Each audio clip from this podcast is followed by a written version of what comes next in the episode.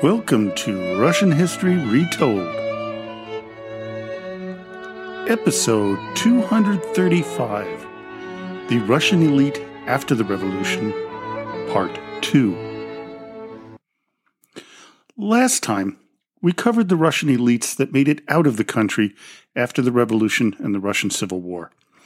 Today, we will look at what happened to those who did not make it out or chose to stay in the new Soviet Union. My primary source of information for this episode is Former People The Final Days of the Russian Aristocracy by Douglas Smith. One of the most critical comments that Smith makes is on the information about what happened to the nobility. Quote, While on a visit to Moscow in the spring of 2006, I searched the many drawers of the card catalog devoted to the Great October Revolution at the Russian State Library, the former Lenin Library, not fully online at the time, but could not find anything on the nobility. Surprised, I asked the librarian why there was nothing in the catalog. The look she gave me was of disbelief, as if I asked her who was buried in the Lenin mausoleum. Что? What? She stuttered. The revolution and the nobility? Of course not, because the revolution had nothing to do with the nobility, she instructed this clueless American historian. While researching this book, I've received similarly dismissive comments from people in the West. Of course, the nobility was destroyed, I've been told, and rightly so. There's a belief among some people that the nobility got what was coming to them. So we need not be surprised or even care. Both points of view that the revolution had nothing to do with the nobility, or that it did but need not concern us, are wrong historically and morally. This part of Smith's prologue is why I'm doing this two part series. We all need to know what happened and care about why it happened. In Smith's book, he follows a number of people who were of noble origin. Two families, in particular, get the majority of the attention the Golitsins and the Sheremetevs. The former was a Moscow family whose heritage goes back to the Lithuanian grand princes of the 14th century. They were the largest of all the noble families. Their first service to a Russian ruler was under Vasily I, the son of Dmitry Donskoy, in the 15th century. The Sheremetevs were tied closely to St. Petersburg. We first hear of this family during the reign of Ivan the Terrible. Yelena Sheremeteva was the daughter of the boyar Ivan Vasilievich Sheremetev. She was the third wife of Ivan IV's son, also known as Ivan. Because the Tsar felt she was immodestly dressed, he struck her while she was pregnant, causing a miscarriage. When her husband screamed at his father, quote, you sent my first wife to a convent for no reason. You did the same with my second, and now you strike the third, causing the death of the son she holds in her womb. Ivan the Terrible then struck his son with his staff, killing him. Before the revolution, the Sheremetevs were among the wealthiest and most influential families. The Golitsins were the most prolific, having four different bloodlines, each with many members. One of the last to serve the Tsar was Nikolai Golitsyn, who was the Prime Minister of Russia from January 20th to March 12th, 1917. He would be the last Prime Minister serving under a Tsar. Golitsyn would be arrested by the provisional government and severely beaten, tortured, starved, and imprisoned for a few days. While he would be released, he would be rearrested in April. When the Bolsheviks took control, they allowed him and his family to leave Russia, as he was an old man. But for some reason, when we really don't understand, he decided to stay. Between 1920 and 1924, Nikolai was brutally beaten and arrested twice by the OGPU on suspicion of a connection with the counter revolutionaries. After his third arrest on February 12, 1925, he would be executed on July 2nd in Leningrad on a charge of participating in a, quote, counter revolutionary monarchist organization, unquote. This would be a common outcome for those who decided to stay. History tends to repeat itself, as you've been told many times.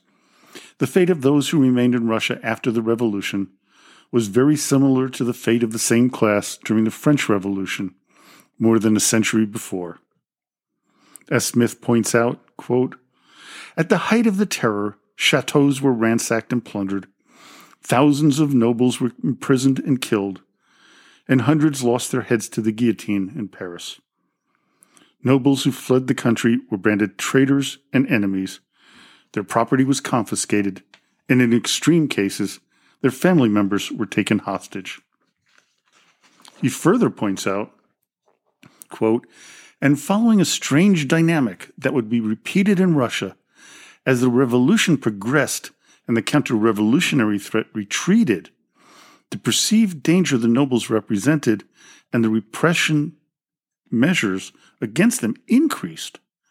When the revolution did not develop as its leaders had promised, they pointed to the nobles as the reason, as would happen in Russia too. Attacking the old elite became an easy way to gain popularity and prove one's commitment to the cause and to the people. I see Vladimir Putin using the Ukrainians as his scapegoat to explain his government's failures and providing a better life for the Russian people of today.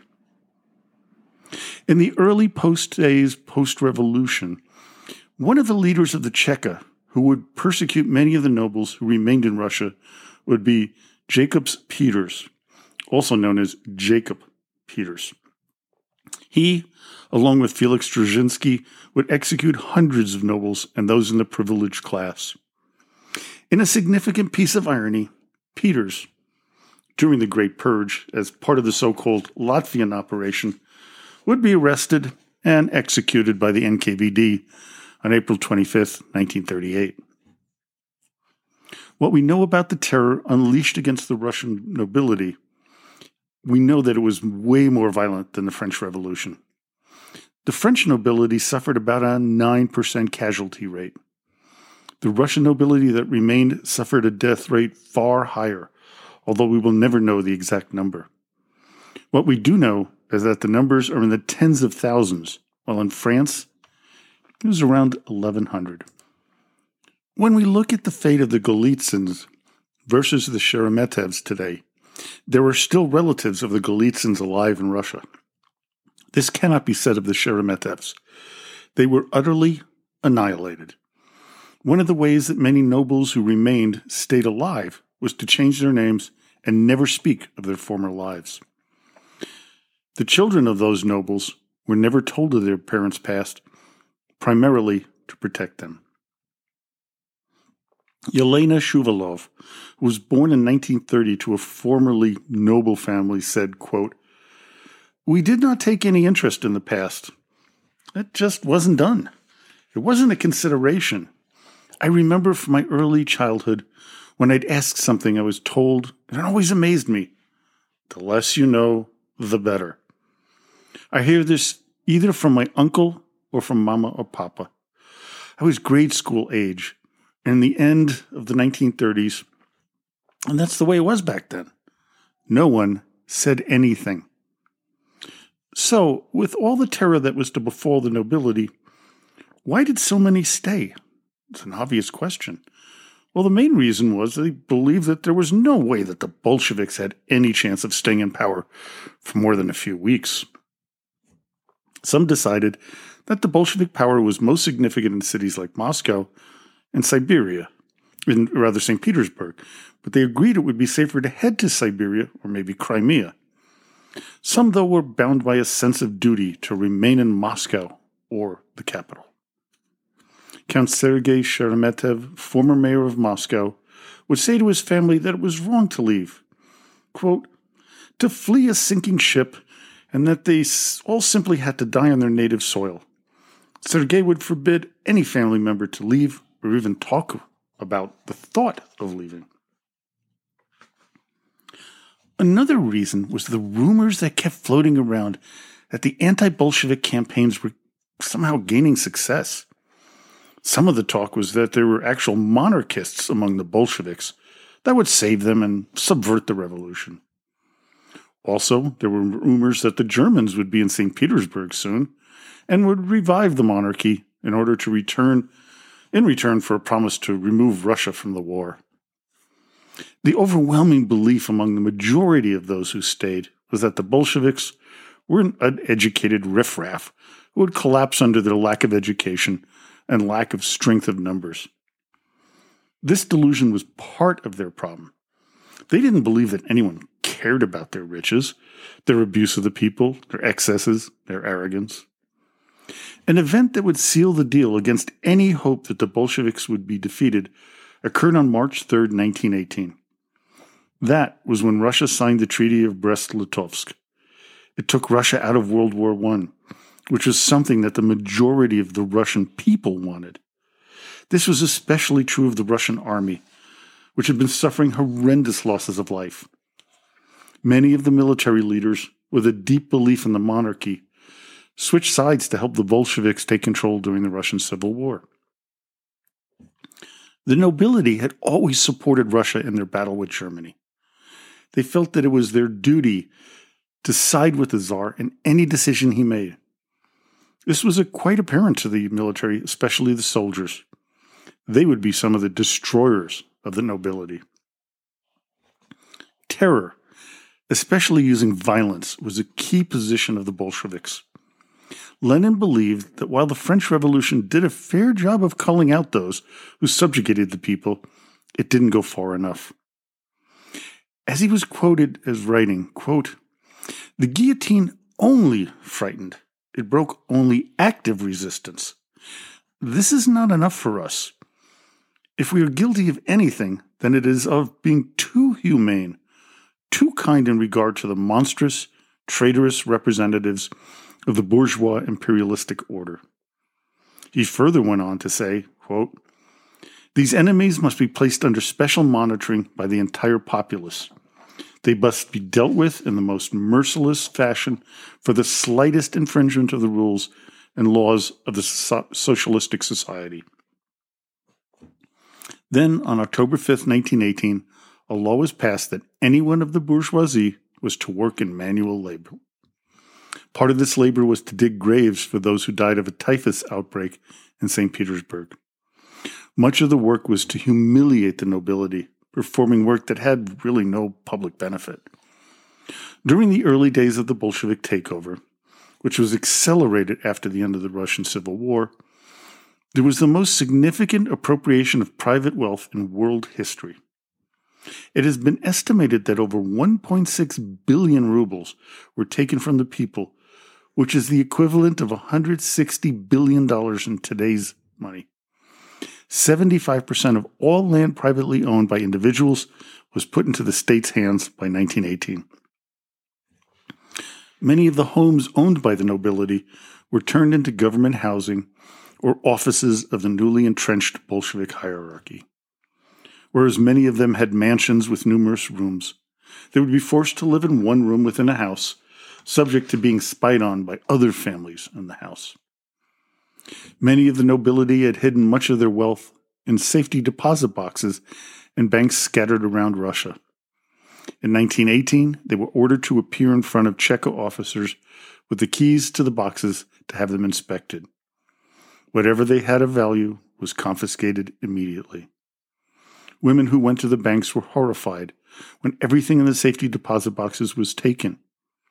As one would prophetically say, quote, What's the use of crying? This is only the beginning. Wait and see what will happen to us, all of us, soon. Then we can cry. One of the revelations I made while researching for this episode is why the Bolsheviks were successful in taking control of the country when they did. They should have never had the resources to buy the weaponry or pay the people to help them develop their strong army. The way they got it was due to the reaction of the nobility to the start of World War I in 1914. They decided to sell off many of their assets in Europe, especially in Germany and France, and return them to Russia for safekeeping. That represented an enormous amount of assets that the Bolsheviks had access to when they nationalized the banks in 1918. Another manner in which the Bolsheviks would gain wealth for their cause was to kidnap members of the nobility and hold them for ransom. The Soviet secret police once took 105 primarily elite residents hostage and demanded 22 million rubles for their release. Lenin endorsed these actions, but this did make him enemies of former friends. One was the anarchist writer Peter Kropotkin, who condemned the policy of kidnapping, quote, describing it as a return to the Dark Ages. One of the unintended side effects of this policy was that bands of criminals cropped up as Bolsheviks who would kidnap people for ransom. The government had no way of controlling this behavior. This led Lenin to order those found to illegally appropriate nobles' monies to line their own pockets shot on sight. As Smith puts it in his book, quote, a joke from 1918 captures the topsy turvy of nature of life in this new world. Question Who is the proletariat? Answer An ex bourgeois. Question And who is the bourgeois? Answer The ex proletariat. The former Russian nobility's abuse began to settle in mid 1918 until about August 30th. On that day, the head of the Petrograd Cheka, Moisey Yuritsky was assassinated by a 22 year old military cadet, Leonid Kanegeiser. On the same day, Vladimir Lenin was shot and seriously wounded by Fanny Kaplan in Moscow. These two events led to what we now call the Red Terror. On September 1st, the Red newspaper printed the following quote, We will kill our enemies in scores of hundreds. Let them be thousands. Let them drown in their own blood. For the blood of Lenin and Yuritsky, let there be floods of blood of the bourgeois, more blood as much as possible. Pravda published the following quote, The counter revolution, this vicious mad dog, must be destroyed once and for all. Not only were the two assassins almost immediately executed, thousands of former czarist officials and nobles were executed even without a trial. In Petrograd, 512 were killed on Lenin's orders and 400 in Kronstadt. It spread throughout the areas that the Bolsheviks controlled. Historian W. Bruce Lincoln, writing about the Red Terror, said, quote, Never had a modern society killed its people so readily. Douglas Smith wrote, quote, To the Bolsheviks, believers in Marx's notion that the death of the bourgeoisie was a historical inevitability, doing away with the ruling class was simply an act of euthanasia. Families like those of Prince Vladimir Obolensky were killed in 1918, many beaten to death on their families' estates. Others would find themselves arrested during Stalin's purges, dying in prisons or gulags. It was in 1918 that Lenin proposed the idea of creating concentration camps.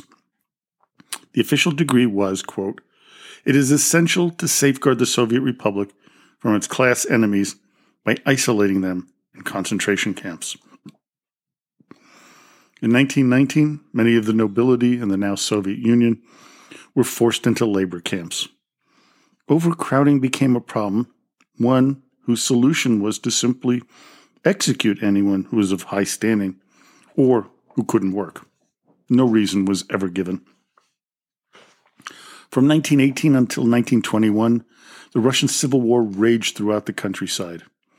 Former Tsarist army members had to decide join the Bolshevik Red Army or take up with the scattered whites.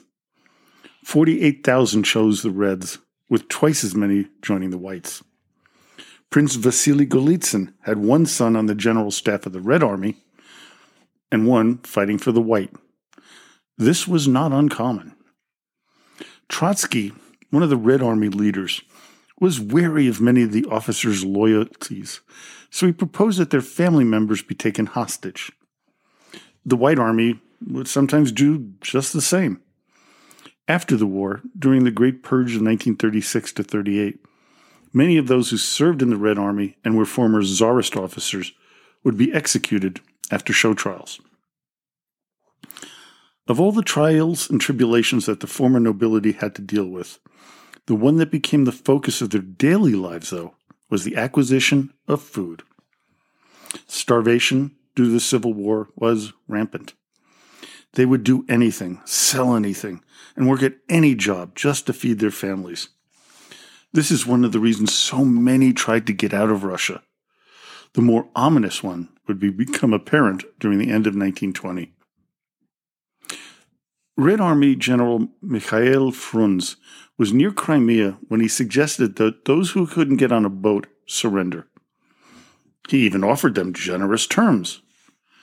But, of course, it was all a lie. Over 50,000 people were shot to death in those last weeks of 1920. Almost all of them were members of the former privileged classes. The next group to suffer at the hands of the Bolsheviks were the officers who surrendered to the Red Army when offered a general amnesty. Again, a lie. In Ekaterinburg, 2,800 were executed. In Ekaterinodar, 3,000 were executed. Worst of all, for those who surrendered in Crimea, as I said, some 50,000 were murdered. No one was safe not women, children, or the elderly. In one case, that of 84 year old Princess Nadezhda Baryatinsky, her daughter and son in law were shot, along with her in December 1920. After the Civil War came to a conclusion, only 12% of the nobility were still alive in the Soviet Union. Those who stayed lived a horrible life. As Anglo American reporter Walter Duranty wrote, quote, Most pitiable is the lot of those aristocrats, male or female, who are devoid of any qualifications of practical value. One sees them stand patiently for hours in the open air markets, holding coats, furs, small pieces of silver, or last scraps of jewelry for sale, of which they can eke out existence for a few weeks longer. The new economic policy, known as the NEP, was given a chance to the younger ones to open restaurants, hat stores, etc. But the position of the older ones is hopeless. However pathetic may be the sight of fortune's favorites, fallen from their high estate, there is no escape from the law of the Russian hive. The drones must die. After Lenin passed away in 1924, Stalin would slowly begin to take control. As much as Lenin disliked and downright hated the privileged classes, Stalin despised them even more. By 1935, a purge of the remaining former people began, especially in the newly renamed Leningrad. One of the reasons things were starting to heat up against the former nobility was the assassination of Sergei Kirov in 1934. Stalin was likely behind the plot, so he needed scapegoats. While the Great Purge is remembered mainly for getting rid of old Bolsheviks, they were not the majority of those executed. Ordinary citizens were being accused of being spies, traitors, or even counter revolutionaries. In addition, many former nobles who were left alive were now targets of this new repression.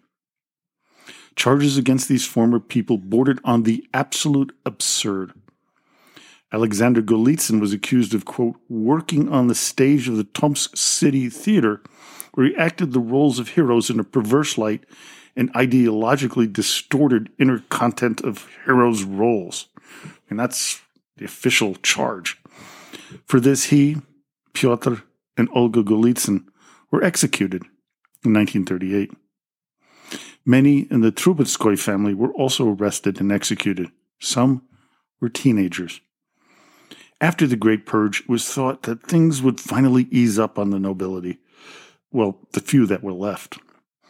That would last until 1940, one year before the Nazi invasion of the Soviet Union. Then a new series of arrests began, numbering over 3 million. This would continue through the war as the Soviet government believed that anyone with a noble heritage was a German sympathizer. During these purges, the remaining members of the Sheremetev family would be wiped out. By the beginning of 1941, there were 2.5 million prisoners in the labor camps and prisons throughout the Soviet Union. When the Nazis invaded on June 22nd, it was up to 4 million.